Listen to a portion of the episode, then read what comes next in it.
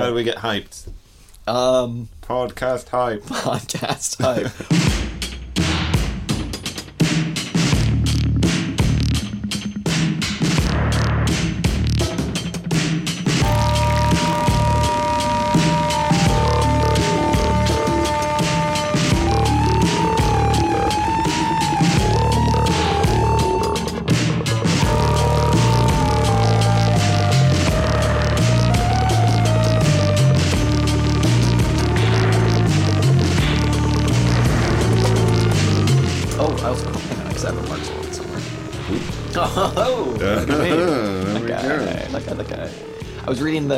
Weekly Worker for the first time ever today. Oh, cool.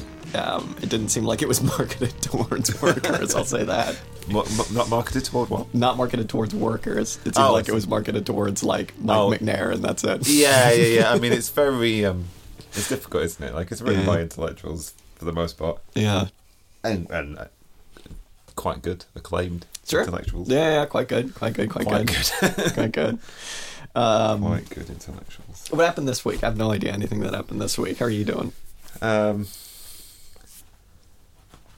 I'm all right. what happened? This is gonna be this is gonna be a high energy I mean, podcast. I'm, yeah, high energy. I'm feeling hyped. I'm feeling enthusiastic. Woo! I was going to ask you quite seriously. oh god. Oh, just, uh, um, I was curious to know what your your general thoughts are on um, the man that is. No, what your thoughts are on the person, Aaron Sorkin. Aaron Sorkin. Hmm. I don't think I've ever seen anything. Oh no, I've seen The Social Network, which he did. Oh, did he Right? direct that? I don't know. I, I have really no you. idea. I've really no idea. Uh, that's it. That's all I know him from. Hmm. And it seemed like the movie you would expect for Hollywood making a movie about Sure. Mark Yeah, yeah. Zuckerberg. So I don't know. What about you? yeah. I was I, I watched um, the trial of the Chicago Eight recently, which is a new Netflix film about. Did he do that? He did. Okay. I think wrote and directed. Yeah. Wow. Um, and yeah, just sort of set me thinking because I've watched The West Wing and quite enjoyed it at the time. Uh. I mean, it's it's meant to be the favourite of liberals, and I was probably a liberal at the time, so Uh.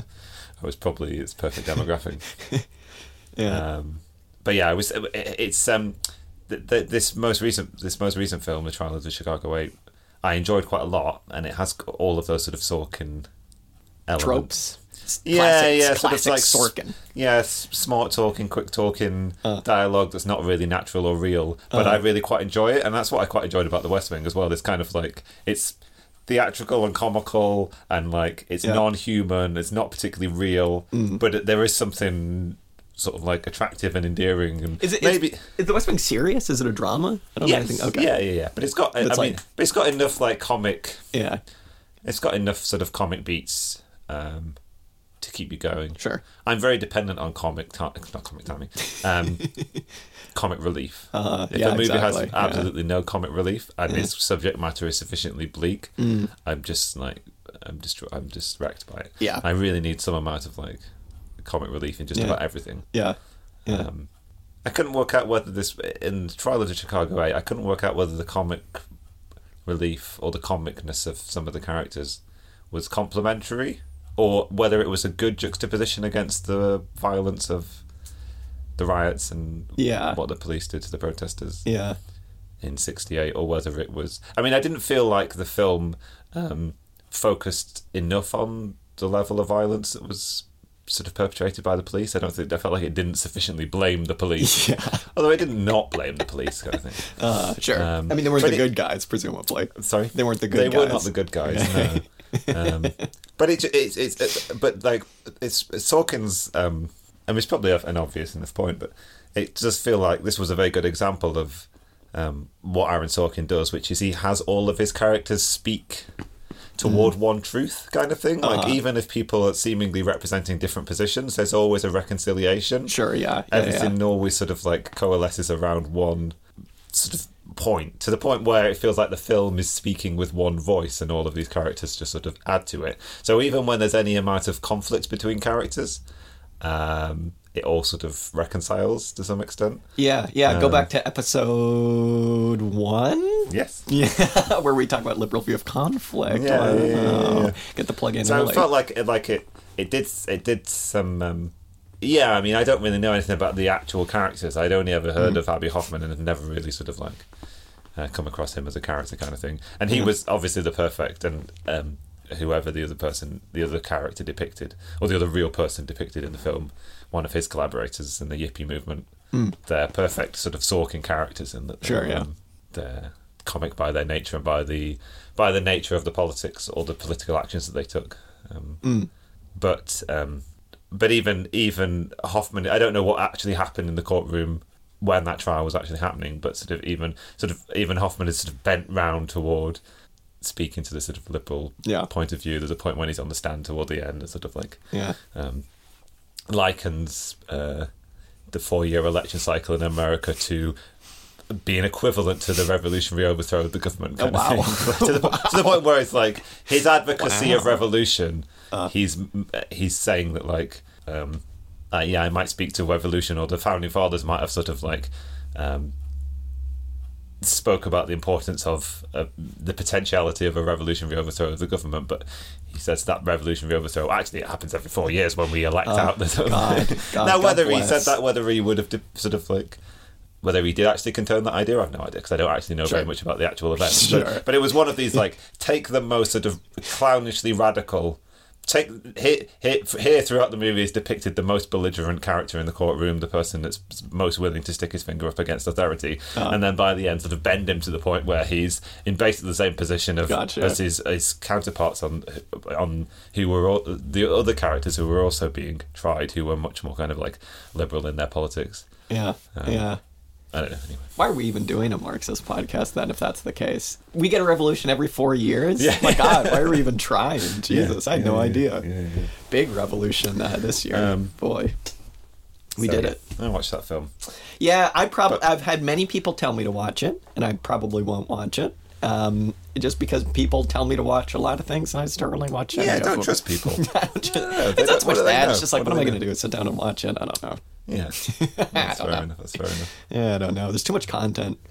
Too much content. Oh yeah, you can't. Yeah, I mean that's that's sort of what I feel about some some fields of things like graphic novels. Wait a minute, are we making a podcast? We're making Wait a minute, content. we're making well, we're like making premiere content, but which true. should sort of like That's true. be- Premiere should content. be yeah. up on up high up on people's lists. That's Things. true. Yeah, this is the best kind of content. If you are time poor, it's true. we'll, On your way to do things. we'll condense it all. We'll just condense all possible content into one. Yeah, yeah, this is the view. the, the perfect synthesis. yeah. Um, welcome I don't know. to auxiliary statements. I, had a, Auxiliary I, had a, statements. I had a moment today. Oh, first, I'm Jack. I'm Dan. There we go. Um, I had a moment today where I forgot if it was statements or statement because I, I didn't I, I didn't know if it was up on Google Podcasts, so I had to search for it. I was like auxiliary state. Was like, wait a minute. Was like, is it statement or statements? It's statements, and the answer is yes. It's on Google Podcasts. If any of you freaks are using that, Nice. it's there. Don't know why. We have one listen on Google Podcasts. Oh, Don't you know- who that you know who you are? yeah, you know who you are. well, that was on the first episode, and they haven't been back since. So maybe they don't Oh, know. they who don't. they don't know who they are. yeah. Um, No, we shall never know. yeah. Uh, good week for you? Yeah. Question mark. Uh, I'm, I'm exhausted. Yeah. Yeah, It's sure. all right. One of those. Winter is setting in. Winter is setting in. Everything gets more and more bleak by the day. it Does. It just gets darker and darker. I went for a walk at like 1.30 today, and the light had already changed, and I was just like, ugh. yeah, there was a day the other day when it didn't seem to get light at all. Yeah, yeah, just I like- know. We've gone Ugh. from dark to overcast. To Yeah. some new type of darkness again. ugh. and um, I'm I'm finding that I both have a massive surplus of evening. Yeah, I know, It's just yeah. suddenly the evening, but also I f- don't find any productive way of actually spending it. Yeah. So I'm both sort of frustrated. Yeah. I'm frustrated on both ends of the spectrum. Yeah, I know. thing. It was funny. Yeah. I have no time. No, I, I, I like I have too much time, and also it's sort of fleeting somehow at the same time. I know. Today we're recording a little bit later than we usually do, and I was like, we're, it, it- it's like six thirty p.m. right now. And when I texted Dan, that I was like, oh, we might have to do it a little bit later. Uh, let's do it at six thirty. I was like, God damn it, that's so late. It's been dark for hours. Yeah. Why did I say that? It's supposed to be tucked up home, God. Um, warding off the. warding off the, winter. demons, The um, in the in the winter. Um, speaking of demons, Uh-huh. speaking of winter, speaking of Aaron Sorkin, uh this week, Dan, we're talking a little fantasy. Hmm. We're talking a little uh, a little sword and sandal adventures. We're talking a little sci-fi. Um, and we're we're kind of having a break from the hard stuff here. We're uh, we're we're doing. I also forgot the name of this. We're doing "Why Fantasy Matters Too Much," was it, which is an essay by Jack Zipes, who I like quite a bit because Jack Zipes. Uh, I came across him. It's kind of like I don't know what you'd call him. Maybe like a literary theorist. Maybe like a how he likes fairy tales. He's kind of a bit of a freak, but he's a Marxist, kind of like literary theorist, cultural theorist, my kind of freak. Um, and this essay, Why Fantasy Matters Too Much, published in 2009 in the Journal of Aesthetic Education, which is a University of Illinois thing, I guess. Um, and yeah, we're talking about it. It's only, it's not very long. Um, that's why it's kind of one of the reasons I suggest we do it. But we needed a break. We needed, we a, needed a bit of a break. Yeah, yeah. Um, Departure from the norm again. yeah, Another departure from the norm. from what we usually do. um, but yeah, Jack Zipes, I came across him because he'd written quite a well, not quite a bit, but he'd written a bit about Tolkien, kind of seriously. He's very inspired by the like uh, Frankfurt School cultural theory stuff, the Adornos, Horkheimers, but specifically kind of a lesser known um, theorist named Ernst Bloch. We'll talk a little bit about in this. Um, but yeah, this was a weird one because I, like I said, I like Jack Zipes. I like what he talks about. I like fantasy, obviously, um, and combining like Marxism with fantasy and Marxism with like his previous work where he talks a bit about Tolkien. I was just like, oh my god, somebody's done this. Oh my god, I can't believe it. Um, but it was interesting because I don't know how there's a lot of stuff in here that I don't think I agree with. Um, I, I struggled. yeah, there's a bit where quite a bit of it is him recounting the plots of um, things I haven't read and don't really plan on reading to make his point. Um, but there was there was there were some gems in the rough. I think. Um, like I said, I do like Jack Zipes. Um, so I'm kind of interested to see where this conversation goes because it is. I was having a really hard time, even though I'd read this before and kind of picked it apart a bit. I was having a hard time going from kind of like more I mean, I hesitate to kind of call sociology like a hard science, but more like hard sciencey stuff like economics and um, political theory to cultural theory, right? I found that pretty jarring. Like going from last week talking about the origin of capitalism and like you know. Uh, arbitrage, which I not realized that's how it's pronounced, not arbitrage, which I sounded a little fancy. I think had so, no yeah. idea. Well, I, I looked up the definition and then like hit play on the definition. They said arbitrage. So there you go. I don't know. I want to contest that. All right. Well, maybe that was the like an American dictionary. We can call it arbitrage. I think it's a little fancy. Um, but yeah, it was hard going from that to this. What do you think? Yeah, yeah, I had a similar experience. It's definitely written um, in a sort of cultural studies style. It's fancy. It's fancy. starts with an anecdote. It's, fan- it's fancy. It's fancy. yeah. And um, I think there are some some condes- concessions to um, to an effort to present good prose Sure. that Yeah, actually yeah. sometimes miscommunicate what's intended I to agree. communicate. I absolutely agree. Uh, yeah. Yeah, yeah. And I think one of my main issues with that will come to it with this piece, but I think that might have been the reason that it kind of tripped me up because I think I will get to it, but there's a bigger point that I was like confused by, and I think it's exactly that. Yeah, yeah, yeah. And uh, uh, uh, going from the the wood, the Meiksins Wood book, Uh-huh. Um, where every every premise is meticulously laid out. Yeah. it takes a little while. They are in there in this in this essay. Um, he does sort of define dis, define his premises. Um, he does def, dis, define some terms. But when I was just starting to read it, I was like, "There's a lot of slip, slippage here between terms going on. There's sort of there's Yeah. there's fantasy, um, Exactly. Yeah. there's uh, I can't remember what the other one is. Anyway, he talks, the other one. He talks about desire, which Yeah. doesn't really get a very good definition. There's some talk of um, imagination. Yeah. but there's not. A, there is a little bit of uh, uh, effort to distinguish fantasy from imagination. Um, and as you say, it just feel like it's grounded in a kind of speculation. And, and not grounded in anything more than that kind of thing. Yeah, it's Uh, so it's meant to be it's meant to be speaking to a common experience. But if um, if you don't share that common experience of um, what whatever is the human act of fantasy, um, or if you come at it uh, with different sort of like uh, connotations, um, a lot yeah a lot of it revolves around um, sort of like. Uh, his interpretation of what a common understanding of what fantasy is. Yeah. And I think I, to some extent I was coming from a different place. Like I- my yeah, sort of like Yeah. colloquial or my um, normal use of fantasy is quite different. Is is a kind of like personal psychological, as a personal psychological term. Um, and it is informed more by sort of psychoanalysis and that kind of thing uh, than it is um, a sort Yeah. of general creative act, which seems to be more in line with what he's angling at, right? Yeah. Um, and uh, but but that that distinction is in this piece to some extent because um, uh, there is a sort of dichotomy presented between fantasy as being liberatory or uh, opening the way toward um, helping with sort of liberatory creative thinking and thought uh, and um, utopian thinking to some extent. Um, but it is also depicted as something which is um, Delusional. ha- yeah, delusionary exactly and has the potential to either sort of pr- promote the norm uh, and the status quo when it's when it's coming as a kind of like cult- when cultural when cultural products have a fantasy element but when they're sort of like um, when when when when when they when uh, cultural products are designed to support the status quo but still use fancy ele- elements to do that um, Yeah. but there is also the sort of like personal act of fantasy which seems to be quite a lot to do with um, constructing a stable world in which you can exist in kind of thing there's an ex- there's an extent to which fantasy um, helps one cope with the world rather than makes one want to rebel against it yeah. Um, absolutely.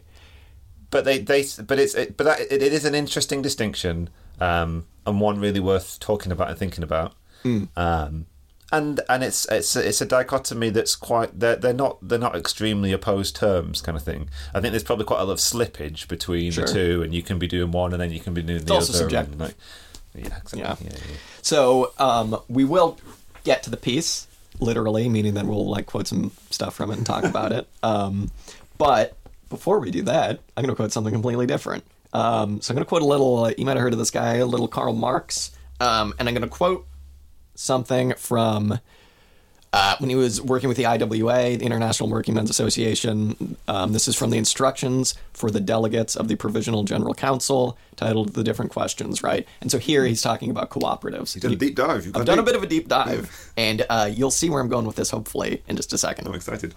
So this is from the section titled Cooperatives. He says, We acknowledge the cooperative movement as one of the transforming forces of the present society based upon class antagonism. Its great merit is to practically show that the present pauperizing and despotic system of the subordination of labor to capital can be superseded by the republican and beneficent system of the association of free and equal producers, restricted, however, to the dwarfish forms into which individual wage slaves can elaborate it by their private efforts. The cooperative system will never transform capitalist society. So the point that he's making there is, you know, he's kind of like we support cooperatives because they show people that there's a different way of doing things, right? But he said that the cooperative itself isn't an alternative because it's basically still the same things. To say nothing of that they're engaging in markets, it's still basically people being exploited to produce wealth, right? It's doesn't matter really that it's like a board of people who are, you know, probably workers still running the thing. It's still doing the exact same thing. But he kind of ties that into the broader point of like the point of a communist party and of a people's party is to it'll always be pertinent if it can um, show that there are possible alternatives, that this is an alternative. And while it does that, it's going to be a threat to the established order, right? And so I think the connection there to this essay that we're reading is that Jack Zipes is kind of saying that culture has can have the same effect and that media can have the same effect, right? But that it doesn't really right now because to Zipes, like uh, it- and I suppose this is an idea kind of first propagated by Ernst Bloch is that um, in the kind of like broader Frankfurt school is that like all good art, which you know that's like a little pretentious, I guess, but all good art has like some sort of utopian element to it or some sort of dissatisfaction with the way things are. And while there's going to be media, or in this case, what we're talking about is fantasy that um, has that kind of fantastical element to it, uh, it's going to be inspiring, right? And so I think that's where the first kind of issue that we might have with this piece is is that yeah that's absolutely true and there need to be um, utopian forms of art there need to be uh, inspiring artistic pieces fantasy media movies books whatever it is to kind of show us that there are possibilities um, to change the current social relations that we have but it's like the title of this piece is why fantasy matters too much and it's like what do you mean by fantasy? And I think he kind of flip flops on it a little bit. Maybe not flip flops, but it's like going from the Ellen Meiksins Wood stuff. It's like if she was writing this, and she wouldn't be because this isn't her area of expertise, but like fantasy would have a very specific definition, much like capitalist and capitalism does in her book, right? But here, fantasy doesn't really have a very specific definition. And he doesn't mean fantasy like we think of it as like Lord of the Rings and like Conan the Barbarian and stuff like that. He kind of generally means it a lot more broad. Fantasy is like in a painting when it's like, uh, some sort of utopian idealism, right? That's fantasy to him too. And so he like is caught between being this guy who studies Brothers Grimm and studies Lord of the Rings and studies all of these actual like what we would think of as fantasy things, and that's what he wants to talk about. But at the same time, he's also just talking about like all art, right? And it's a little bit like, oh, it's a little bit disorienting trying to understand this piece. You see what I'm getting at? Yeah, yeah, yeah, yeah. yeah, yeah. yeah. So yeah, that's why I brought up the cooperative thing is because it's like he's trying to uh, establish this connection between uh, media showing us what is possible, but whereas now it does the opposite, which is what you were saying, which is kind of like delude us into thinking that um, there is no alternative, right? And whereas like sci-fi might have used to have been in the book that I'm forcing Dan to read right now, which is The Dispossessed, which is something that is like. Uh, very explicit in its utopian kind of thinking. Is like here's an alternative. That's what the whole book's about. It's like about an anarchist society right? And then like a communist society and a capitalist society and the way they all interact. But it's like now he's kind of saying that you have stuff like warhammer or something like that where it's like to him that's not as great because it's like uh you know the uh things are going to be bad in the future and that's about it. And again he kind of flip-flops on that too but yeah, it's a weird distinction, right, between fantasy as utopian and fantasy as delusory. Yeah, often it feels like um, fantasy. Well, what what I'm what I'm most familiar with is fantasy television and fantasy film. Sure. Um, and I, maybe what I mean really is sci-fi rather than fantasy. Um, but maybe we can use the two. Yeah, in conjunction. yeah. I mean, there's a lot of slippage. I mean. Um, I mean, his general definition of fantasy seems to come from Adorno to some extent, where he's just saying that all artwork can have some. Fantasy is just a, an element that um, pieces of art have. Um, And it could be good and it could be bad, right? yeah, yeah, yeah, yeah, yeah. yeah. Oh, I see what you mean. Yeah, it, it, yeah. It could, it could fill, it could fulfill the sort of like, it, it could speak to liberatory desire in human beings, or it could um, support the status quo in some way, Yeah. or um, numb people Yeah. to their present existence, kind of thing.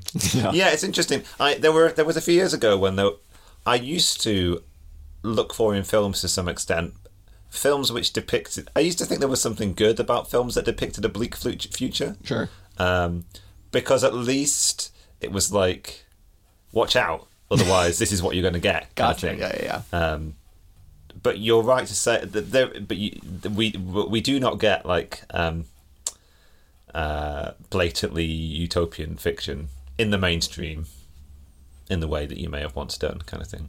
Yeah. Uh, and to, to to just say, well, uh, it's good, at least good enough that like um, the general concept, people's general conception of the future is is it's probably going to be pretty shit yeah. um, at least puts us in the position to want to do something about it now. But I don't know. Does it do that, or does it? it I mean, if you most people, a lot of people might just be resigned to the bleakness of the future, kind of thing. Like, um, be nice to know about that. People's general concept that we we live around a lot of. There's a lot of apocalypse. there? There's a lot of apocalypse. Yeah. there is Doom and gloom. there is a lot of apocalyptic threat um, in our present existence, kind of thing. Well, I mean, climate climate change is the, Sure. is the is the big and obvious example. Yeah. But like climate change breaks down into a whole series of different. Like, Sure. Yeah, yeah, yeah, yeah. Yeah, well, he brings that up. Um, let me just, I'll read, uh, I'm going to read two quotes. Um, they're not super long, but one of them is just kind of establish his thesis. So he says, It's through fantasy that we've always sought to make sense of the world, not through reason. Reason matters, but fantasy matters more. Perhaps it has mattered too much, and our reliance on fantasy may wear thin and betray us, even while it nourishes us and gives us hope that the world could be a better place. We've imagined gods, the kingdom of single God, the miraculous feats of divine and semi divine characters, and the commandments that have been established to lead us to the good life, if not to paradise. It is through the fictive projections of our imaginations, based on personal experience, that we have sought to grasp, explain, and alter and comment on reality. This is why such staples as the Bible and Grimm's fairy tales have become canonical texts. Unlike reality, they allegedly open the mysteries of life and reveal ways in which we can maintain ourselves and our integrity in a conflict-ridden world.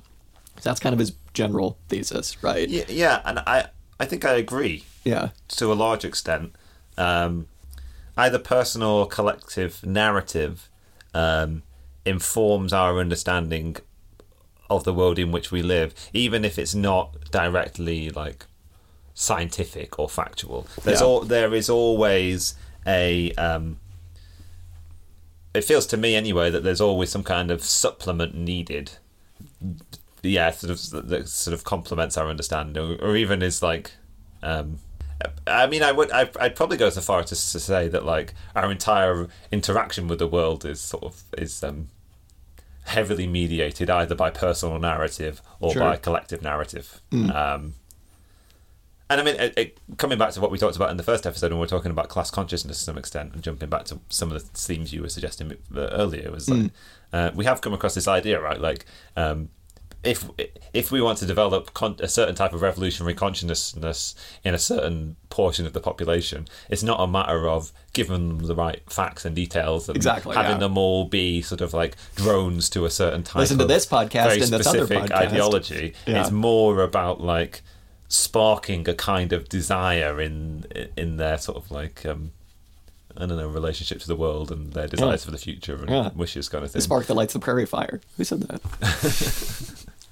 um, Um, so yeah, I, so I, I I think both in in in the terms of like what it is to be a human being, and also in terms of what it might potentially be to be a revolutionary subject. Absolutely, yeah. Um, Narrative, and in his case, fantasy, perhaps more important than yeah.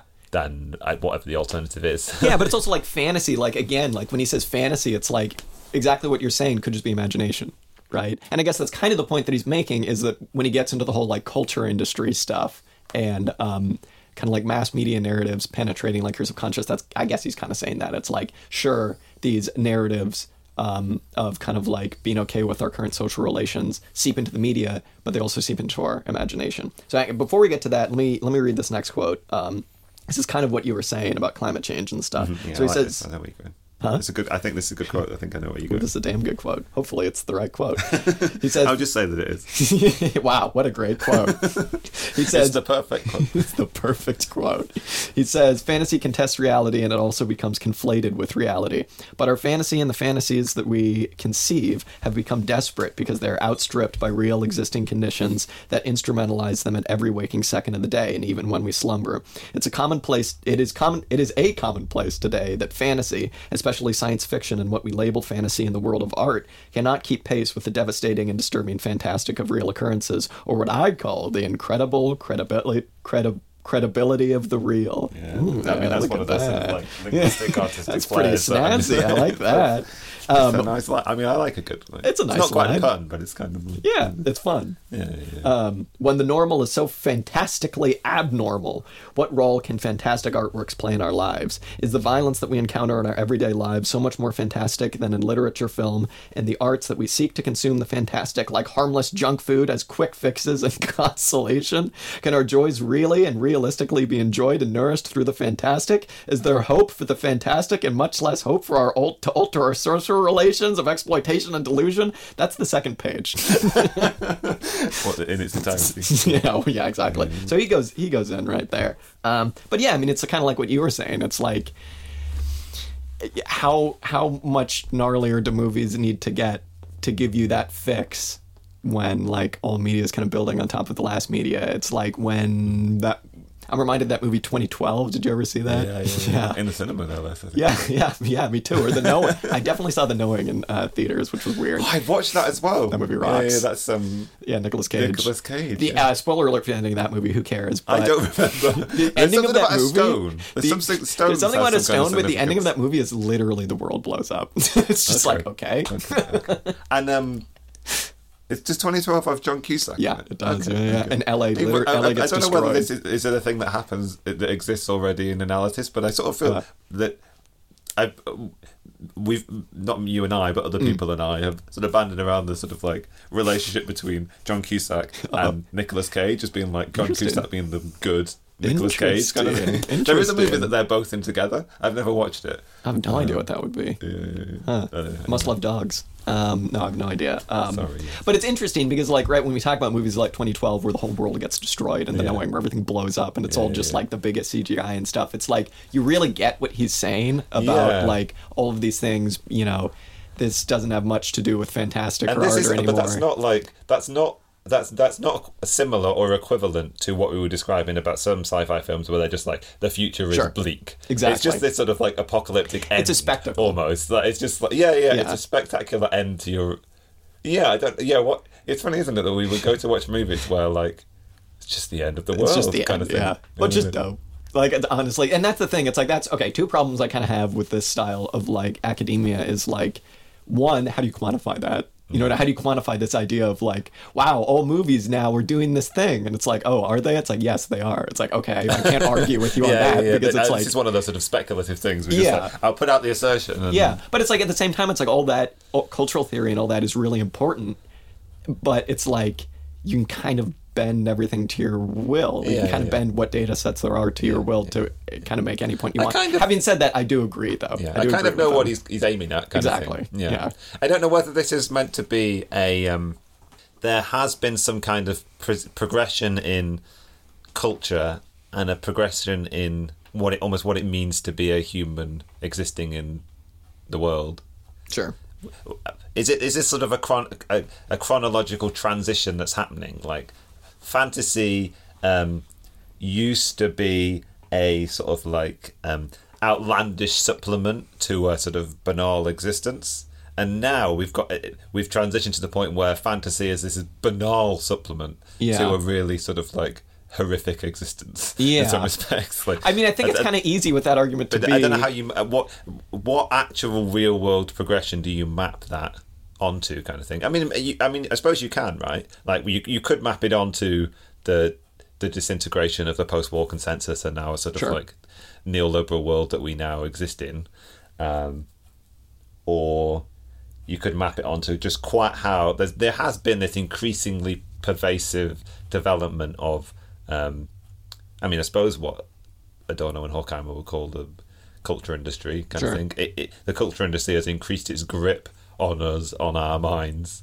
Um, sort of PR and advertising have taken over the world to some extent, and now we've gotten to the point where um, social media and its connection to like um, online advertising, it's become so sort of pervasive and so sort of like uh, Yeah. intrusive. yeah. Um, yeah, yeah, yeah. Don't know how that correlates to what I was trying to say, but hopefully there's some meaning I mean, we're there. just spitballing yeah, this episode. it's we're just, just pretty much it. like the essay, isn't it? yeah, yeah, exactly. So then he goes on to say, I'm going to read another quote. He says, uh, Fantasy artworks of all kinds have become depleted of cultural substance because fantasy matters too much. There, make a wish because that's the name of the essay. Uh, fantasy has too much potential to subvert and explore the differential of freedom. And I'm going to keep going, but this is, I think, the main issue that I have with this piece. Um, it must be subdued, controlled, channeled, and sublimated so that it cannot serve to negate the spectacles that blind us to social forces that determine our lives. The culture industry realizes the potential of the fantastic by commodifying it. Fantastic elements are produced and reproduced to become important ingredients in the constitution of constant spectacles that impede cognition of the operative principles of the socio-economic systems in which we live. Delusion, has become the goal of fantasy, not illumination. Fantasy has become so common that it has now become banal. And okay, so I agree with him. I agree with what he's saying, but I think, and it wasn't like I didn't really understand why I was disagreeing with him until you said that about kind of like his language in this piece. Because I think, and I don't necessarily. I'd like to give him credit that this isn't what he's implying, but it's almost like he's implying that the culture industry stuff is all intentional and that there's like somebody at the top like pulling the levers to like commodify fantasy and like mm. make it like this and make it like that. Because it's like when he says it must be subdued, controlled, channeled, and sublimated so that it cannot serve to negate the spectacles that blind us. He's basically saying that like if fantasy did exist in what he kind of considers its true form, which is like showing us different ways that we can do things, which isn't necessarily just utopian, right? It's it's yeah, it can be it can be a bunch of different things, but it's like he's like I said, he's kind of almost implying that it's intentionally done, whereas mm-hmm. I think this is probably what he's saying, but I don't think it's very clear. I feel like it's a lot more just kind of like a fait accompli. It's like if you have this society in which we all have to accept these social relations, then you can't really have popular fantasy that negates that, right? It's just just because that's just the way it works because if we did it would just scramble everybody's brains too much or maybe the things that become popular are the things that delude us does that make yeah, sense you, I mean, you might even say that like it's beyond the capabilities of the culture, the people who produce culture, to give us something which is antithetical to um, Yeah. the structures which support their existence, Exactly, kind of thing. yeah. Like, not even why would they, but are they even remotely motivated to? Or Yeah, it's not necessarily that they're just like crushing these Yeah, ideas yeah, of yeah, fantasy, right? Which I almost feel like that's kind of what's being implied because of the language of this piece. Yeah, yeah. I don't know. I, I mean, yeah, I'm not sure. Um, he, I mean, he's, he's clearly making the suggestion that uh, human beings have some sort of capacity to fantasize, and by virtue of that fact, to uh, generate um, liberatory, utopian, potentially revolutionary new ideas, kind of thing. Yeah. Um, and but also like uh, fantasy is structuring of our engagement with the world, and the culture industry has discovered this fact about human beings, and then has sought to exploit it in some way to sort of like, yeah, it does. It does sort of it sort of smacks of um, I know there's a, of word for it. Yeah. sorry. There's a word for it, but I haven't been able to think of it too. Oh, like this like intentional thinking of like it's all on purpose. I don't know. I can't think of it. yeah. I don't know. Anyway, not to interrupt. but it's yeah. but um, yeah. I mean, it's interesting. Although I don't want to give it put too much like almost um conspiratorial Yeah. quality into it, kind of thing. Maybe that's the word. Yeah, conspiratorial. But it, but but I mean, like um, societies. It, it it makes sense that the ruling class, the ruling structure, the ruling ideas of a society would be perpetuated in all it, all areas of its um, output, kind of thing. Um, I don't know. What's that Marx quote about the um,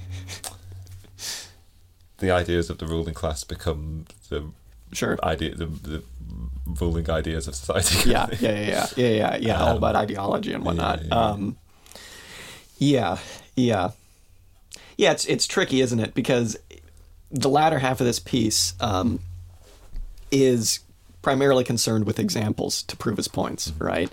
And he gives the points where he talks about um, some examples of media that show things as they are, which is in kind of like an intentionally negative light, as kind of satire, as almost being like not very helpful, right?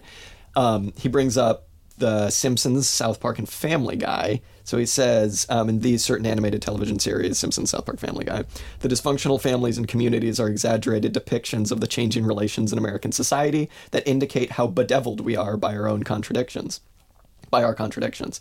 Irreverent, ironic, and irrelevant critiques of American quotidian life are created through the behavior of characters who represent family and community gone amok. Whereas many writers and artists have employed the fantastics to suggest alternatives to decadence, that is, societies in decline, there's clearly a strong dystopian tendency in popular culture for young people suggesting that social conflicts and injustice may never be resolved, and that the outcome of the struggles may be neo fascist societies as projected in Brave New World in 1984. Um, that kind of goes back to what we were saying at the beginning, right? It's like, where do you find a place for like dystopian stuff, and how could that help, right?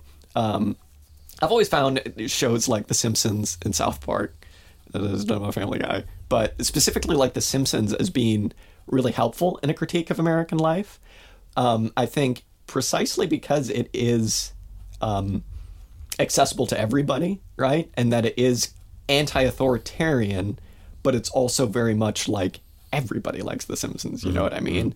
Um, kind of like no matter who you are. And so, like, the lives and the societies that it's critiquing, I think, are very much like, like I don't know. I think it's I think it's very worthwhile. I think it's very not necessarily just being like, well, there's no other way, right? I think potentially in doing that, it does open up possibilities, right? Like, what I don't know. What do you think? Is that his interpretation? What I thought he was saying was that um, by sort of like poking fun and putting a sort of like humorous spin on these things, um, it was sort of making normal these Sure. dysfunctions kind of thing. Like it was saying these societal dysfunctions, the breakdown of family, the breakdown of community to some extent. I.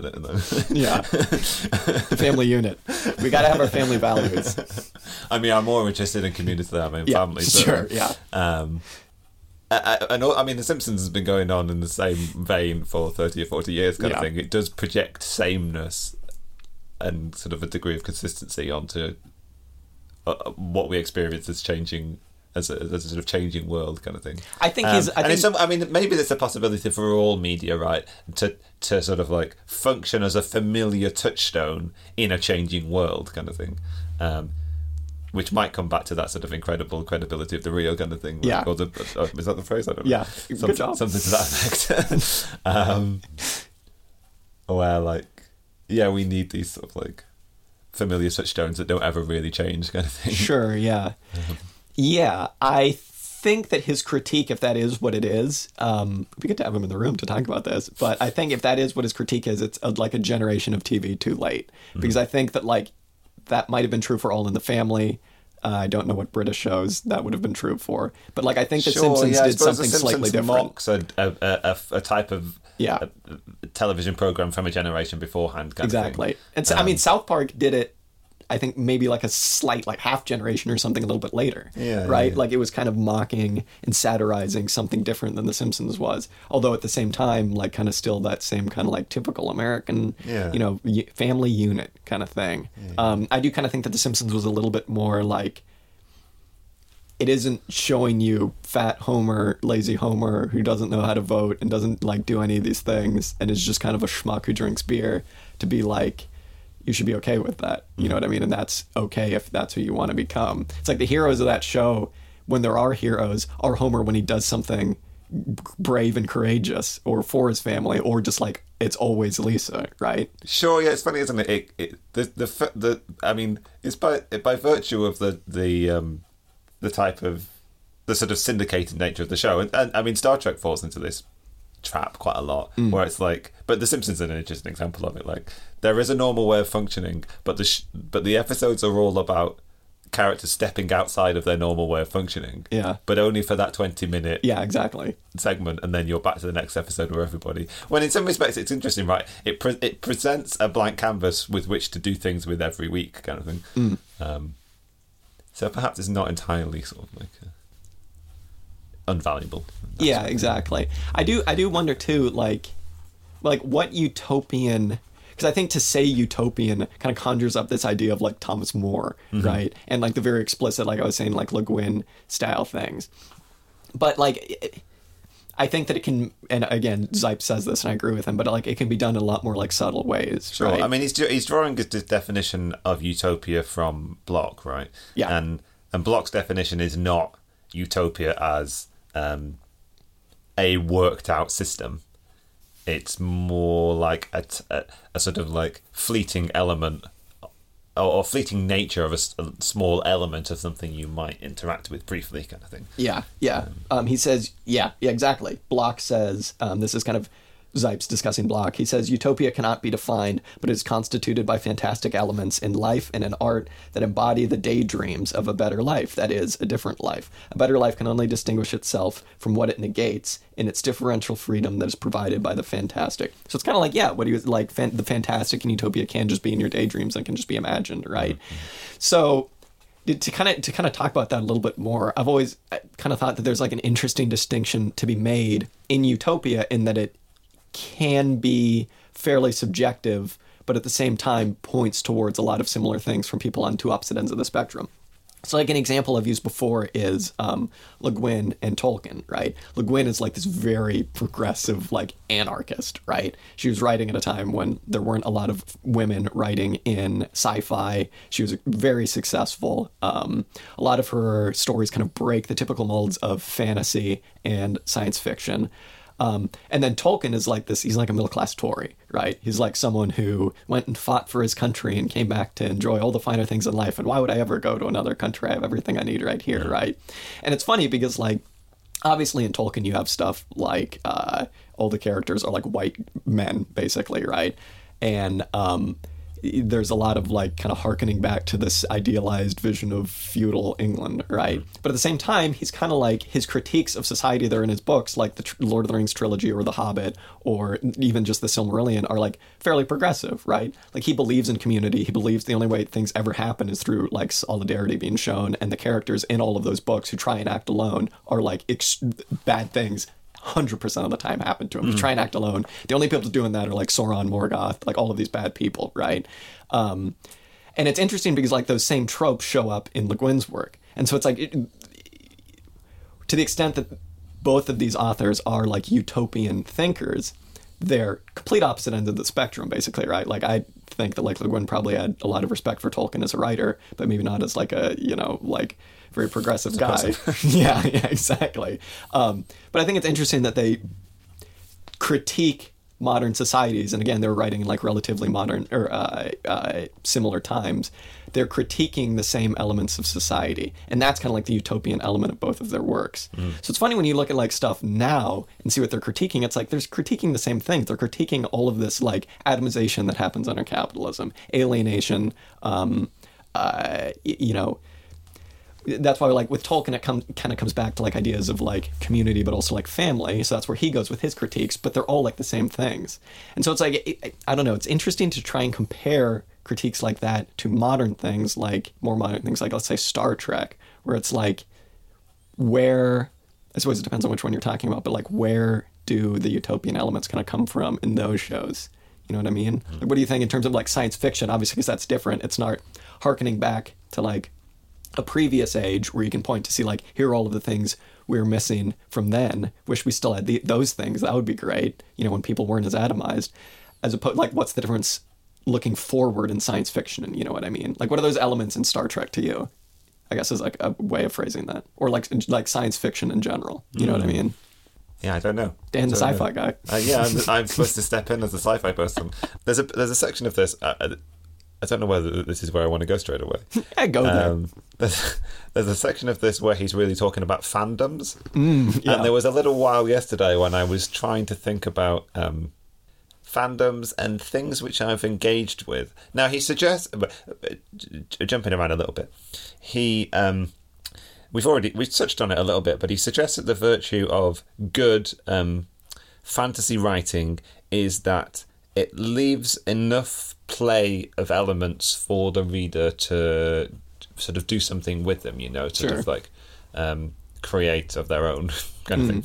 Um, which which which doesn't necessarily happen a huge amount in fandoms, although he talks about um, the the what's what's evident in fandoms is the real desire that people have to engage with a a world, sure, um, and not have it be defined purely by the media that that is presented as being part of that, as it being a depiction of that world kind of thing, but um, to to almost live in kind of thing. I was thinking mm. yesterday about the about the um, the fantasy and the sci-fi worlds in which I have lived or in, sure, for want yeah. of a better phrase, mm. at some point in my life as a as a sort of like child and teenager kind of thing. Uh-huh. Um, which which worlds did I inhabit, um, and which ones did I kind of um, just receive as a product kind of thing. And I think Star Trek's probably um, one more in the kind of just receiving passively. Now, it had a tremendous amount of influence on my life, and there are elements of it, or sort of notions presented, which um, were really meaningful. But I think the worlds that I really lived in were, to some extent, I was thinking yesterday about Warhammer 40,000. Sure. Um, not a place you'd want to live. Yeah, yeah, yeah. not not utopian, and I don't even think utopian in the way that this book is, this essay rather, is really depicting. Um, but by virtue of the type of media it is, it really does intentionally leave the world open.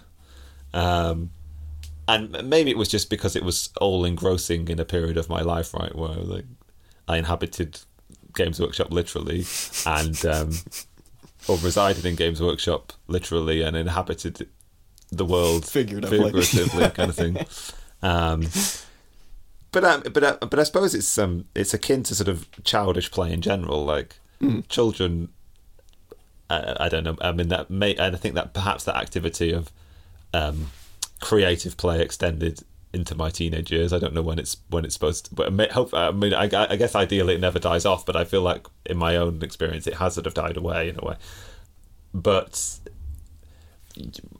that was a world which I sort of felt like I inhabited more so than others. And it's interesting, right? Because it's a really brutally horrible, like cartoonishly terrible world. Intentionally so, too, Intentionally right? so, yeah. But it, but it, but it- it's very premises. It's it's premised on a notion of not only is it there to supplement a game and a game which you um, interact with in quite a creative way Sure.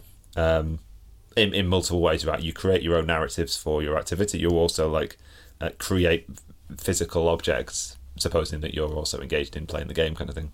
Um, but also, it's it's it's right. It's sort of like founding principles are like rule of cool kind of thing. Yeah. Like, whatever you think is allowed to be the case, kind of thing. Um, and it's just a whole series of sort of like um, adult men over several decades just trying to outdo each other with the most ludicrous notion possible, Yeah. kind of thing. Um, that's not necessarily liberatory, but I think as a as a type of like creative endeavor, um, it's one which is like sprawling and open, and um, and uh, Yeah. Well, I think. I was trying to I was trying to think of trying to compare it to other fandoms, right? Like how is it that people because there are certain ones which are really dictated how you're allowed to engage with a thing. I was trying to think about something like Harry Potter. Sure.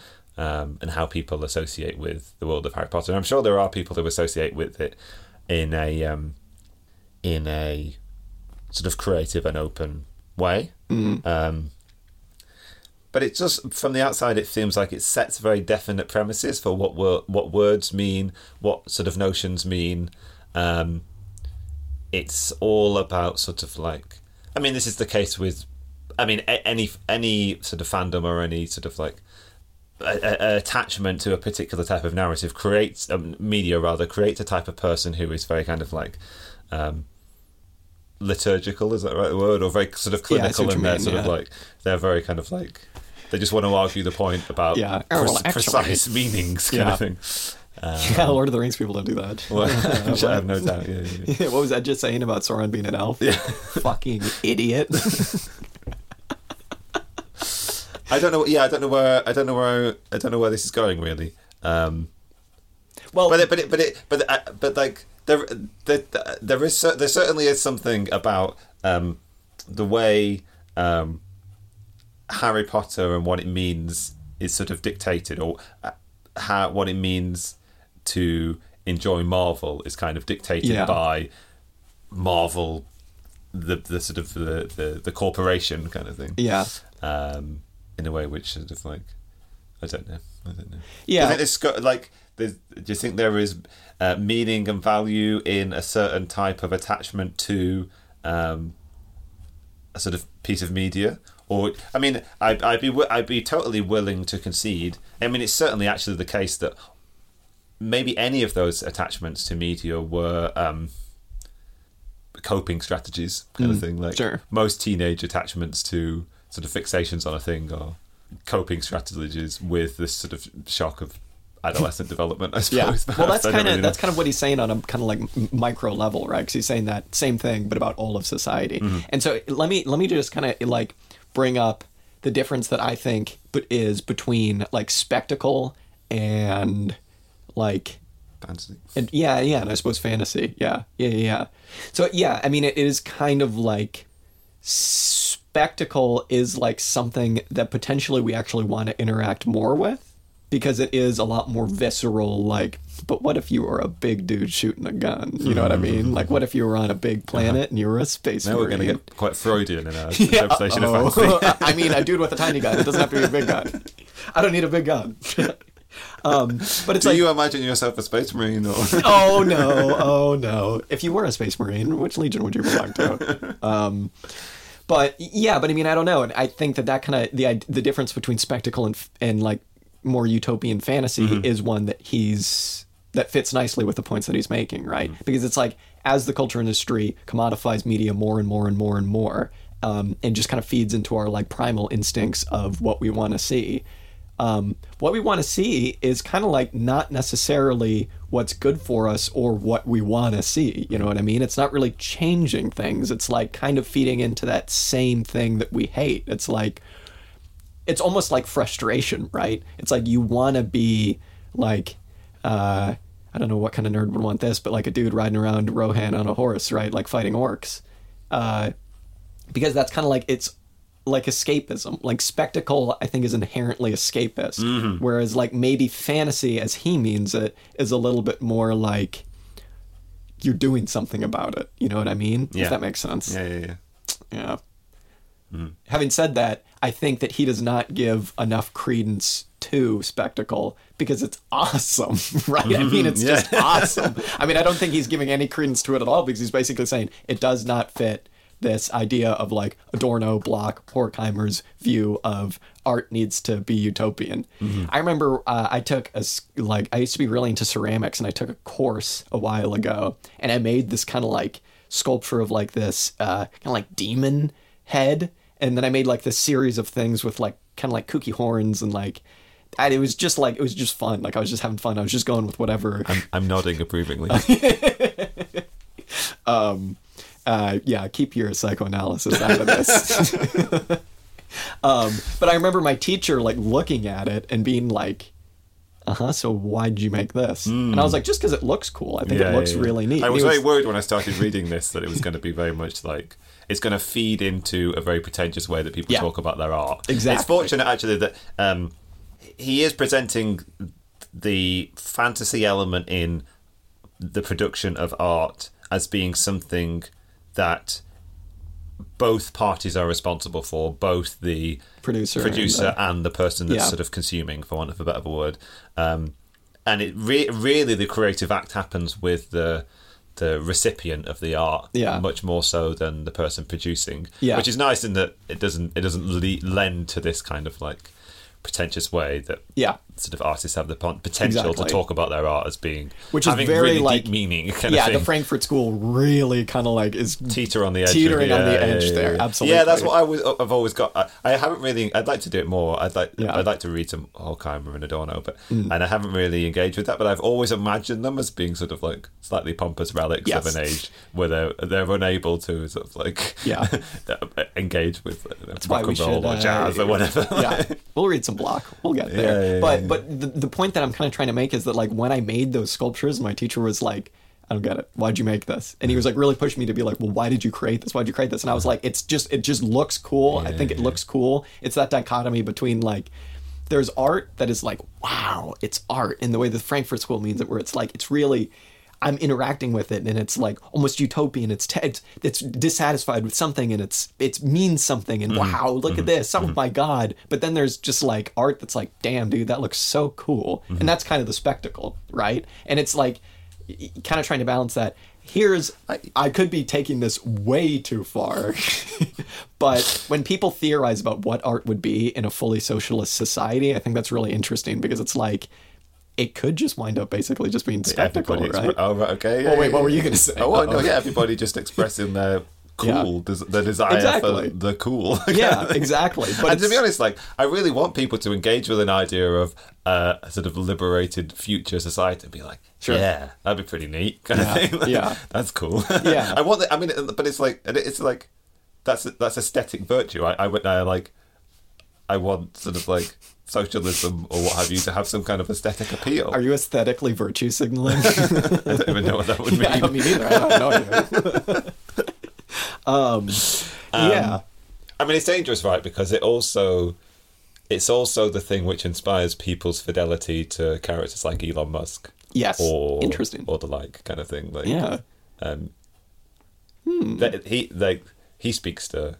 I mean, he's he's spoken to my sense of yeah, that's pretty cool kind of thing. Yeah. Being someone who like yeah, nur- was nurtured and nurtured themselves on sci-fi and like, yeah.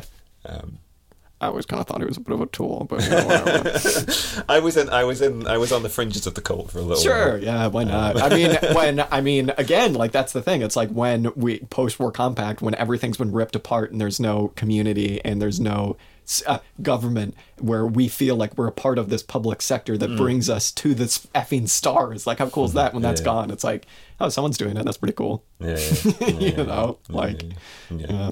But it, yeah, it does. But it does create this sort of like. It, it- it's unfortunate the people that I'd like to associate with to some extent, the people in the world who are really sort of like fetishized space, sure, yeah, um, have ended up sort of like also have now decided that what leads to that being achieved is entrepreneurs and corporations. Yeah. you need a great figure to come along and sort of like lead the journey to. The, I mean, they'll be, they'll, you know, build the big statue of Elon Musk on Mars. kind of. Mars is going to suck. Mar- I yeah, to yeah, yeah, it. yeah, yeah. it, yeah, it's shit. It's shit. It's shit. It's Yeah, one of the yeah. worst planets. Yeah, yeah, yeah. I, to uh, yeah, Venus, yeah, yeah. Jesus. I'd, I'd move to Venus. Oh. But like Mars, Mars, Mars, Mars, no sucks. way. Mars sucks. I've I mean, yet they all suck. This is, it's sad. It's really, it's really quite a shame. That they all suck. But they all suck. Yeah. Yeah, they all do kind of suck. Yeah, yeah, yeah. No one's ever it's been al- able to. It's, it's almost as if we're perfectly designed to live on this planet. Wait a minute. It's almost like we should just be looking after this one. Yeah, yeah, but it's yeah, true. what are you Yeah, do? it's true. isn't Then you it? couldn't buy your I really, I really don't like that. Like, I'm, I, I, I, there is so much appeal to me in um, discovery of that sort. Like, Sure. going Ab- to yeah, other planets. Maybe not as people, but as probe, like Yeah. sending probes, sending robots, kind of thing. Like, um, there is a degree of wonder in it, which maybe, I mean, maybe it sparks my sort of utopian desire to some extent. Like, um, totally, Hmm. hundred percent. but maybe it's just that I f- uh, fall for this kind of like, yeah, I don't know, like, um, yeah, yeah. I mean, yeah, yeah. Human beings aren't parasitic, but we do we do harbour a parasite called capitalism, and if we don't Yeah. eradicate that first, we're just going to take it everywhere we go. Damn. what you mean the libertarian like space utopia on Mars isn't going to be good enough for you? yeah, No, yeah, No. yeah. I mean, I do wonder to some extent. Like, I have wondered what a Martian political economy would be. Interested. I mean, Um, I have no idea. Just yeah. making potatoes like they did in that Matt Damon movie. Yeah, yeah, yeah. Is that Matt Damon? I like that film. The Martian. Yeah. Yeah, I, yeah. I remember being. I I find it. It's, it's very. I mean, that's that. That's my. That's that's um. That's spectacle for me. Sure. Uh, it's very kind of like there are a bunch of movies which I which I can watch quite easily and watch them multiple times and just like just absorb it. I don't really do that very much anymore. I tend to watch Yeah. a movie and then I'm done with it, kind of thing. But Yeah. I've seen The Martian a fair few times just because it's like it's sort of Interesting. na- narrativistically rounded and like, Yeah. Have you read the book? No, I have The not. book's the book's are really cool. I think Oh, it's that Okay. book where I've been one. it's really terrible. No, I- wait, or is really it that badly book? written anyway. I think it's that book where there's one scene where like he oh god, this might not be that book where he comes across a like alien randomly and he's just like what what are you doing here? And the alien's like what are you doing It here? seems really unlikely to have happened in the I don't yeah, it must have been a different book. Oh, it's the Martian Chronicles, I think. Okay. Is that a different book? Yeah, no, that's Ray Bradbury, I think. The one I read I think might have been ri- looking it up. Yeah, look at that. Don't want to look like an idiot. I don't, I, yeah, the right. Martian Chronicles sounds like something that I have come across. Uh, typing it in. I don't know. I wish. I mean, I wish. I wish I had the capacity to read science fiction because, oh, read. Um, It was Ray Bradbury, Martian Chronicles. read to read fiction in general because like, there's lots of great sci-fi that I'd quite like to. Are you still listening to the Dispossessed audiobook? no, no, no. Okay, well. What's the main guy's name? It's a funny name. Shevek? Yeah, Yeah, yeah, yeah, yeah, He's pretty cool. Yeah. yeah. Yeah, Yeah. It was interesting what you were saying though about um about um uh Lord of the Rings because I never thought about Lord of the Rings as having utopian elements really, but I'd usually lumped it together in that genre of fantasy, which is very much like here's a s- sort of steady state world that never really changes. Yeah. uh, much like how people I don't know. Um, It was a zero growth economy. but like, but but there's but there's effectively no there's lots of things that happen, but there's effectively no sort of history in a sort of developmental way. kind of thing. Whoa, Dan. Whoa. Oh, it's not. It's not. It's not historical in that like um, events have consequences which cause changes and progressions and like development and uh, maybe I don't know. May I mean just I- Incorrect, but I see what you mean. it is very much a- about the yeah, status quo, yeah, though, yeah, right? And it's harkening back to I think Star Wars is very similar in that it's quite ahistorical in that there are there, there, there's these there's these two there's these two sort of states, right? There's either a very various types of republic or various types Yeah. of Sith Empire, Yeah. and you just alternate between the two. Yeah. And it doesn't seem like the technology. I mean, I mean.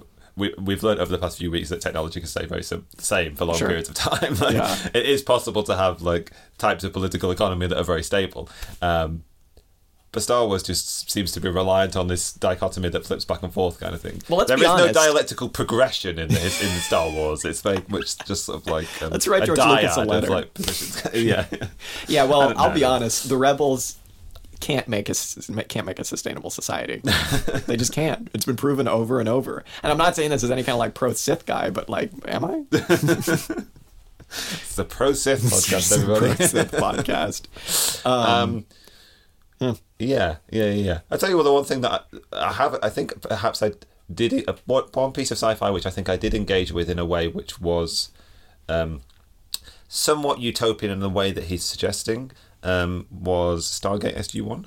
Never seen You it. ever watch any Stargate SG? Never watched any, it's no. cool. It's in it, it. For me, I think.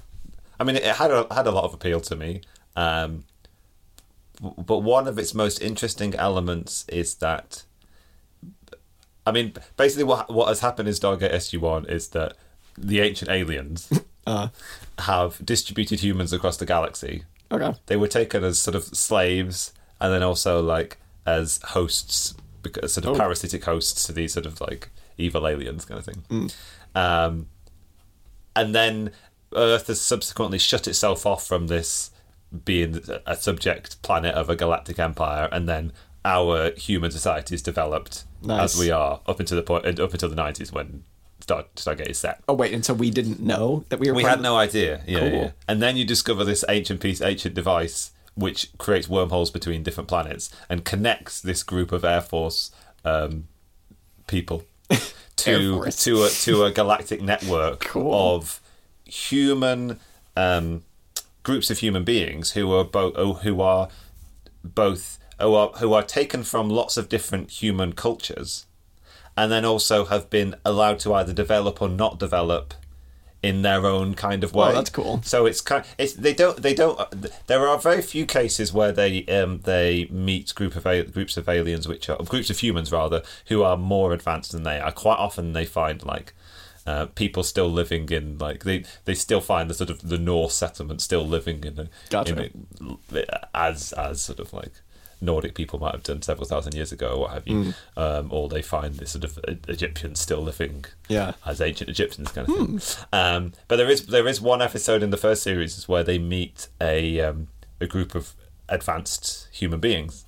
Um, and these they really desperately want these human beings to share their technology with them and these these human beings have had this experience of sharing technology with another human species and then that human human settlement destroyed itself so now they have this principle of not sharing their technology blah blah blah, blah. Yeah. um, but the idea that is put forward in that episode is that um, human beings on Earth suffered this thing called the Dark Ages, and we were sort of set back in our development. Uh-huh. Whereas it's possible human beings not having ha- eh, suffered Oh, gotcha. that setback Yeah. Uh-huh. could have developed much further than we have, kind of thing. Now, from our reading last week. Um, we discovered that we shouldn't look a, uh, look at the development of technology and the development of capitalism as being uh, a, a, a simple human process that needed only to have us like uh, be liberated from um, the shackles. The shackles of feudalism, kind of thing. But But as a piece of sci-fi narrative, um, I remember it striking me quite a lot as a whatever I'd have been eight or nine or something. Um, this notion that like human society can develop in different ways, um, other things are possible, kind of thing. Um, So- I don't know, and, and as a theme in Stargate in general, I thought that what excited me was this possibility that other worlds, other other uh, ways of living as human beings were possible, kind of thing.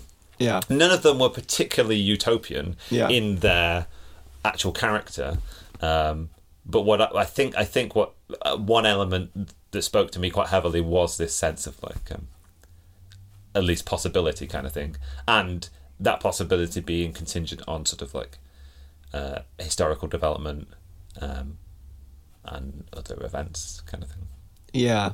So was was that then like kind of a setting that you would have wanted to have like been in? Like was it like a like uh I, something like I that? don't know. Was I, it like I mean, like, I probably wanted to be the person exploring the galaxy. sure, yeah. Yeah, yeah. Um, so I yeah, so I don't know. Maybe, maybe, maybe it didn't inspire action in me so much as a sense of possibility, yeah.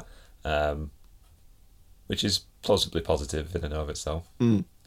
Um, Yeah, it, it is. Mm-hmm. It is interesting because it's like as much as I love Lord of the Rings and stuff, and just like the Legendarium in general, it's like there have been very few times where I've wanted to have been in that world, and it's like Harry Potter. I like loved when I was a kid, obviously, but it was like that's a world I would like. Whenever anyone's like, oh, like if you could live in any like fantastical like realm, sure.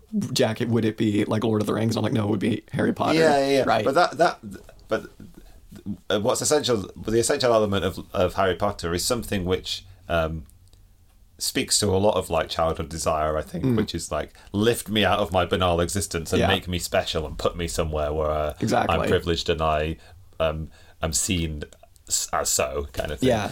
Um, Which yeah, which to Zipes, I guess, is like what he's talking about in terms of like spectacle versus fantasy. Yeah, I don't know it? whether that's spectacle or. Yeah. I mean, it feels more like spectacle in the sense of like just get me out of here. it, it helps you cope, kind of thing. yeah, Um, maybe maybe I'm not actually a human being. Maybe I'm an alien planted on Earth, and at some point the aliens are going to come and take me away to my like. I thought you were talking about Harry Potter, and I was like, Dan, you have, have you not read the books? I was like, what the hell? I mean, this is a fantasy more in line, I think, with my kind of like, yeah.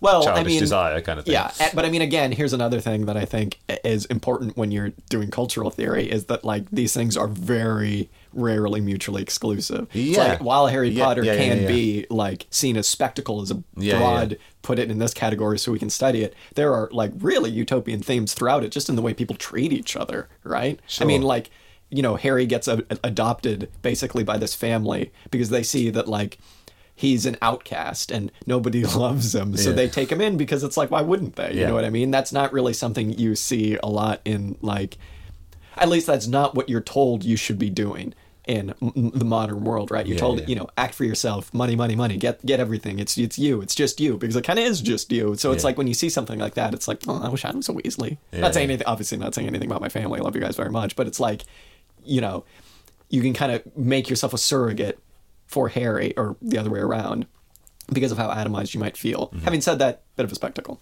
because it's like zap zap. Mm-hmm. Yeah, I mean, this is I'm sort of what I was trying to get at before, whereas like spectacle and fantasy, fantasy being the liberatory wing and spectacle being the sort of like conf- thing that makes you conform. Hmm. Um, they're not wildly separated. Yeah. they're sort of like streams that run parallel and sort of crisscross kind of thing. Um, Hmm. Yeah, I got a lot of respect for people who can who study that and make and try and make the distinction because it's I think it's an important distinction to make, but it's like good luck.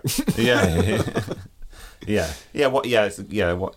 But the question is, what? Yeah, what value? What is the value? yeah, yeah, yeah. yeah. um, maybe as an analyst of culture, it's it's not necessarily necessary. Well, I think it's not necessarily what's the value because I think the value is just uh, trying to understand how we see ourselves and what importance we place on what things and Yeah, yeah, yeah. how that manifests itself in our art. But I think what you might be trying to get at is it's kind of like outweighed importance in act like in maybe in academia which i'm not i'm not saying that that's what either of us think but it's like when you look at how marxism has survived as a tool for understanding reality the world we live in um, as we talked in our intro episode, you vaguely study it in sociology as just like a step to the next thing.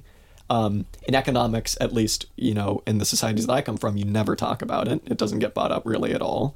Um, in the political sense, if you in America, if you are called a Marxist, you, you call yourself a Marxist, you're never getting mark of- elected anywhere. yeah. Um, but it's like in cultural theory, it's still kind of accepted. It's still okay to talk about these things in Marxist terms. Mm-hmm. Not as okay as like it would be in a free and open world, maybe, but like it's more okay to be an Adorno-y, Horkheimy, blocky yeah, guy yeah, than it is to yeah, be a like, yeah.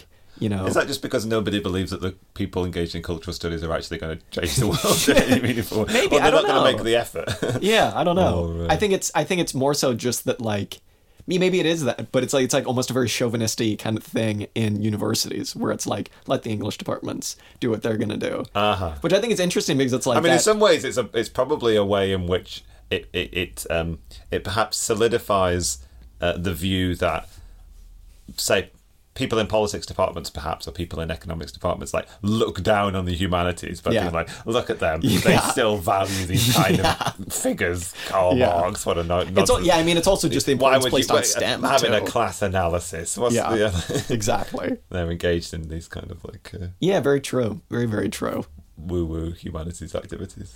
Yeah, and it's funny because like Marxism can help a STEM approach so much, but it's like it's just not used. Yeah, yeah, yeah. You yeah, know, yeah, yeah. what are you gonna do? Have class based analysis? Get out of here! Laughable, laughable. It is laughable.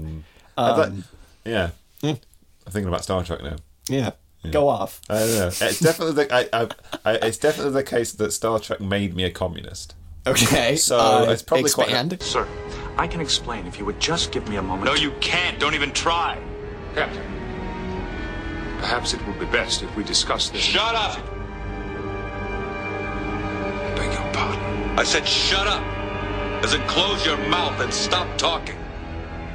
Will, I sense how upset you are. Probably quite, a, probably quite a strong, strong statement. the first socialist ideal that I ever came across was the Next Generation when my when they go to ten forward and Whoopi Goldberg's it's like people have been frozen or whatever and they come back and they're like you know it's that episode where it's like people from our time are there now. Oh right, yeah, yeah. And yeah, I they're mean, this, this is the classic. This is the classic. And thi- Yeah. I mean, I think of that episode of Star Trek as being the first one I ever saw. Yeah. Whether it's actually the case, I don't really know. But it- Exactly. It, I mean, uh, I, I've since watched it so so many times and sort of like seen it again and again Yeah. and again. Well, what happens in um, that episode for people who are not as familiar is that I think it's something like people get frozen cryogenically and then we bring them back because in Star Trek times we have that uh, power and then they like are like, whoa, the Enterprise, we're traveling through stars. And then they go to the bar, which is 10 forward, and they try and get drinks from Whoopi Goldberg. And they try to, they're like, oh, but I don't have any money. And she's like, we don't have money now. and I remember like trying to get my brother to explain that to me.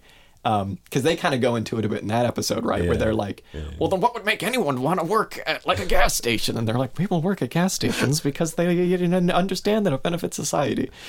Uh, I don't know if that's what you meant by Star Trek made you a communist. Yeah, exactly. It's exactly the episode. I Oh, mean, there wow. are several times that it happens. That's the classic episode. That this is this is the um, the neutral zone episode. Mm. It's the final episode in series one. Wow, okay, I didn't know that. Jesus, And, we got a um, nerd, ladies and gentlemen. And uh, there is a point in it in which uh, Captain Picard launches into this monologue. One of the one of the characters is um, one of the, one of the twenty first century um, people brought from brought out of cryogenic stasis into the 24th century is sort of a high flying businessman of some sort or other, and he desperately wants to get hold of his lawyer.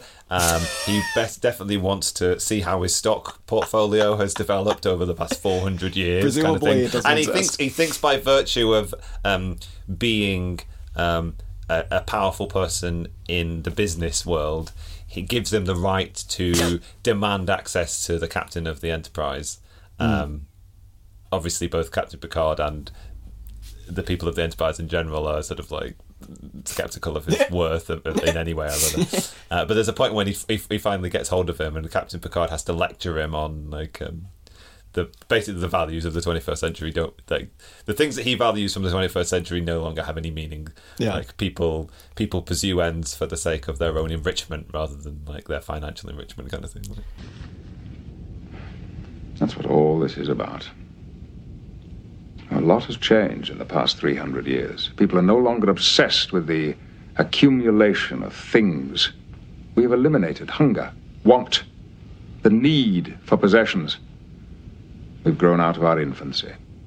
Yeah, Star Trek's funny though because specifically Next Generation, I kind of always thought of like, yeah, there are those utopian elements to it. Maybe this just shows that I'm a uh, uncultured swine, but it's like it's still pretty militarized and pretty yeah, like, yeah, yeah. I mean, these are the critiques, right? Like it is, it's yeah, it's like um, there's a degree of um, discipline to some extent, and Yeah. it, sh- it shows through in the in the, some of the more recent incarnations. Actually, you really do really get the you get the sense in which um, people are kind of clocking in and clocking out, and there's a portion which is work and there's a portion which is not. Hmm. In some of the most recent episodes of Discovery, for example, there are sort of like there are there, there are scenes in which like um, there are just these of inno- innocuous background pieces, which is like somebody talking over the the, the ship wide tannoy kind of thing, like this drill for this thing has been cancelled at this time, and or this group of cadets are report to this place for this thing, gotcha, gotcha, kind of thing. yeah, yeah. And it has very much more of a kind of like regimented work feel. Whereas with Next Generation, although they were they clearly like had um, shift patterns kind of thing, and like I I I never really got the sense from it that like anybody was remotely uh, frustrated that they had to be somewhere at a given time, Mm. alienated in the activity or the work they were being asked to do. Um, It is very rare obviously, that obviously, it is like a, it is a um, a military vessel to some extent, kind of thing. Um, and obviously, there's a degree of discipline which um, probably doesn't correlate with our highest ideals of sort of emancipated society might look like. But then I don't know who are we to. Yeah, it was very rare in, in Next Generation whenever they're like, uh, uh Worf to the uh, bridge, that Worf's like, God damn it. yeah, yeah, yeah, yeah, yeah. Yeah, that does seem to happen a little bit more often in some of the newer ones. There is a very excellent episode of the of uh, Next Generation where Mark Twain is brought Yep. back. oh, that episode. Oh, I don't know how I felt about that and episode. um, I, I don't know about the episode in general. I'm, there's just there's just a um, there's an interaction that happens between Mark Twain and and uh, Deanna Troi in the turbo lift, where in the space of one turbo lift journey, she manages to talk him out of the the virtues of like smoking and drinking and whatever. And, and um, and converts him to the high ideals of the Federation. and so- Classic. Classic. What's your favorite episode of Next Generation? Um, I don't know. Really? I don't know. I figured you would have had a stock response there. Yeah, yeah, yeah. yeah. I think mine is the one where they all devolve. You know what I mean? And like, there's like something happens. I forget what it is, whether it's like a virus or like a parasite, where everybody on board devolves into like their earlier evolutionary phases, and Worf is just like this, like, like weird little thing, and Data's the only one. Like, of course, Data has to save the day again, Have and you been re- you've been rewatch? Have you been re- Yeah. watching it? Um, kind of randomly. okay, Yeah, yeah yeah, yeah, yeah. I've been doing a little bit of random watching of Star Trek recently, but it's been Deep Space Nine and not Next Generation. Yeah, I've never done a little Deep bit. Space Nine. I, I, it's been many, many years. I did, I did engage in a process of systematically watching every episode of Hmm. Next Generation, Deep Space Nine, Voyager, over the space of several years, kind of thing. But I did watch them all. Um, but this is eight or seven or eight or nine years ago. Who's your favorite captain? Um, I think Picard. Yeah. But, then, but that's yeah, that, that's my that's my Star Trek kind of thing. Yeah, yeah, I yeah. Um, I agree, but I think that the best although, captain although, I, is Sisko. although, okay, yeah, yeah, Yeah. yeah, yeah. I think I think um, the new incarnation of Christopher Pike um, in the new episodes has Mm. Good. real virtue. Interesting. Virtue. Um, wow. in that he's he's not he's he's um almost inhumanly accommodating to everybody Hmm. and just seems to be designed to be a sort of paragon of niceness Oh, gotcha. kind of thing Yeah. um but not in a not in a sort of like excessive way kind of Yeah. thing like yeah i don't know Hmm. yeah yeah he's kind yeah he's he's kind of kirk without the libido um, Sounds lame. Kirk I never. know. I like how people never I've say never Kirk really is their watched any. I've never really watched the original series of Star Trek. I have watched the movies, but not really the original series. Uh, I'd like to see a utopian analysis. I don't really care about the original series, other than like, haha, it's goofy, funny, s- silly series. But like the movie where they go back to San Francisco For the whales. and- Yeah, yeah, yeah, yeah. I'd like to see a utopian analysis of that. They're just like, what the hell? I mean, that has a lot of those elements of like yeah, culture, culture shock. Yeah. Of these people from the 24th century sent back to the. I mean, there are lots of episodes. There are multiple episodes where that happens. There's an Yeah. episode where the, the the crew of the Star Trek Voy- the, uh, Voyager end up um, in 1997 LA or something. Um, but yeah, yeah, yeah, and that, that sort of culture shock is fun on both ways. Like, Yeah. um, the sort of, particularly when there's an effort, one of the characters thinks of themselves as some kind of cultural anthropologist of the time, and then proceeds to like really totally misunderstand sort of like, um, sort of like cultural things. Hmm. Who? Okay, who would? Who? Now we're just not talking about Jack Zipes at all. Yeah, yeah. who? Uh, I already know the answer to this. I don't even know what I'm going to ask. I was going to say i- i- who would win in some sort of battle. Something from Warhammer, 40k, uh, okay, the answer is that, or like the Enterprise. It's something. It's the thing from 40k. Obviously, yeah, yeah, just by yeah, virtue of its yeah. size. Yeah, yeah, just everything because like yeah, everything in the Warhammer Forty Thousand universe is just Big. apocalyptically large. like That is a good way to just put it. Yeah. it's a large thing that purely goes around instigating apocalypses kind of thing. exactly. Everything, planets. everything is a technology of apocalypse. Do you ever think they're going to run out of planets? Do you think anyone's ever? Well, I don't know how many planets are in the galaxy. Presumably a lot. Yeah. But there are also a lot of stories about them blowing, Blowing up up planets. yeah. There's also a lot of stories about them desperately trying to save planets from like True. ridiculous like Yeah. hordes of enemies for Yeah. no reason at all. But Yeah, I would like to see a. Oh my god, a crossover would be so dope. Where just like the Enterprise goes accident, like they go, they try to go into warp, like they try to go to like warp speed, but they just yeah, go yeah, through the yeah. webway, and they're just like, where? What? this is this, Ah, yeah, this, yeah, yeah, yeah. that would be dope. Suddenly find themselves in the warp somehow. Yeah, yeah, yeah, yeah. um. Oh, did you see what I sent you by the way? Yes, yeah, yeah, yeah. yeah. Yeah, Was so there some cool. Tyranids in that as well? Was? Tyranids, Uh, yeah, yeah. some Tyranids briefly and some orcs. Yes. Yeah, Yeah. yeah. okay. Dan and I are talking about uh, Astartes, which was a uh, project of I think just it started out as one guy think it doing might this still like only be one person. I think he's outsourced some stuff, doing a little bit now. yeah. but I think it is mainly just this one guy who's. Uh, if you know anything about Warhammer, you'll know what we're talking about. But if you don't, you won't care. So I don't know why we're bringing this up. but it's this guy who started this really, just like unbelievably, and I mean that literally, fantastic CGI yeah, it's, series. it's the only convincing depiction of Yeah.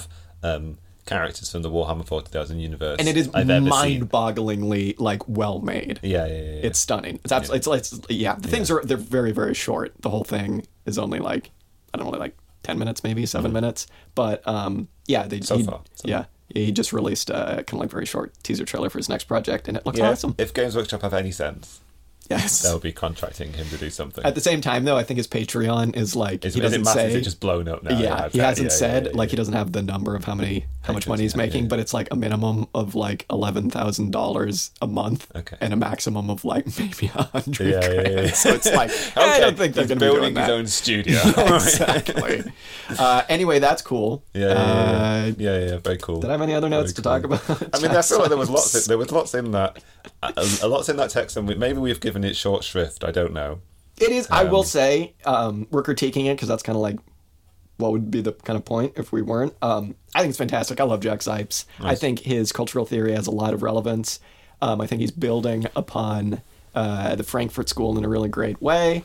And I think he's doing it. The main reason I like it because he talks about things that I really enjoy, Mm-hmm. right? So He's also a Lord of the Rings nerd. Yes, what you're saying. exactly, exactly. Um, and yeah, so I like it. I really, really like it. I'll read the last paragraph because why not? Just to bring it back. Yeah. He says fantasy matters because it can enable us to resist such criminality, meaning the culture industry.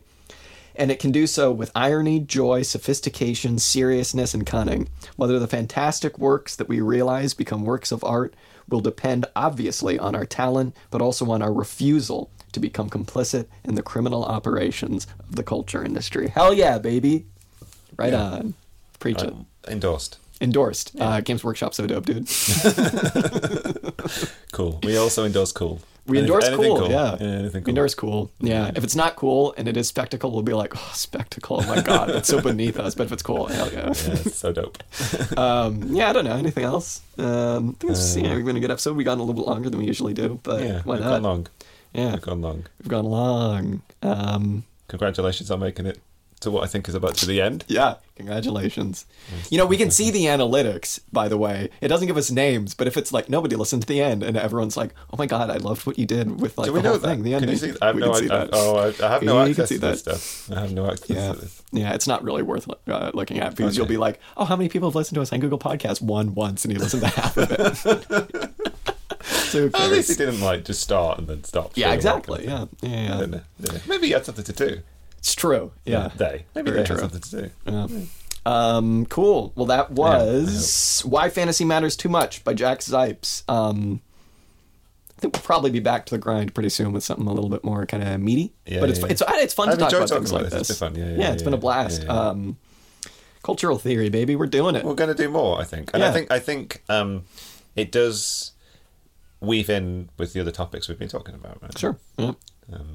Um, Yeah, I'd be interested to kind of go a little bit more into some kind of like psychoanalysis stuff, which is 155% your ballpark and not mine. But I think that's kind of why I'd be interested in it. Um, and I think because it could potentially share with yeah, some things yeah, yeah, yeah. It's, it's it's difficult because um, a lot of my engagement with psychoanalysis, particularly on an, an academic level, has been to kind of argue against ideas such as this kind of thing. Like, um, I, I once wrote a dissertation mostly using a very structuralist reading of Lacan um, to to argue against human creativity and rather to argue that we're sort of like quite structured by the sort of narratives that we've developed from we've ta we've absorbed from the world kind of thing. Are you a post-structuralist now? I don't know. I don't know. I don't know. I've been, I'm not even sure what I know whether I know what post-structuralism means. Oh, jeez. Um, uh, Rosa spent the whole morning today trying to explain to me what semiotics, semio- the semiotic was. Okay, because there is a, there is one use of the word Exactly. semiotic in Well, that was the thing. I asked her, I was like, like why? Because this seems like a really important sentence, and I don't know what this Exactly. word means. well, that was classic because I was like, "Oh, what does semiotic mean?" And she spends so long trying to explain it to me and doing a fantastic job. it. And then she goes, "Well, read me the sentence, right?" And I go, uh, I read it to her, and she goes, "Oh, well, that's semiotics. That's something completely different." I was like, "No." Oh boy, I'm an Uh, idiot. But you're listening to the podcast. What are you gonna do do? you All right, uh, let's wrap it up. Uh, Yeah, we never claim to be a smart person podcast. exactly. Never claimed to be that. Um, yeah, that's Yeah. it. Uh, this I has been hope, you, I hope you endorse our cultural tastes. I hope Yeah, you, if you uh, don't, whatever. you share our sense of cool. Yeah, Oh no! that's it's good. Tell us, tell us what's cool. Tell Get us what's contact, cool. Get in contact. Yeah. Get in contact. Give us a call. Dan's phone number is. um, all right. This has been Auxiliary Statements. I'm Jack. I'm Dan. Thank you for listening. Thank you very much. We'll see you next time, right? Bye bye.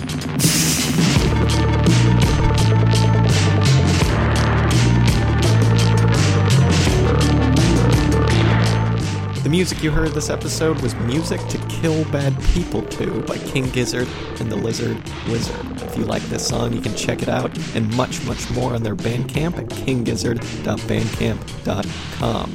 Be sure and follow us up on Instagram, Twitter, and Facebook. And if you like what you heard, be sure and tune in next week for some more commie discussion.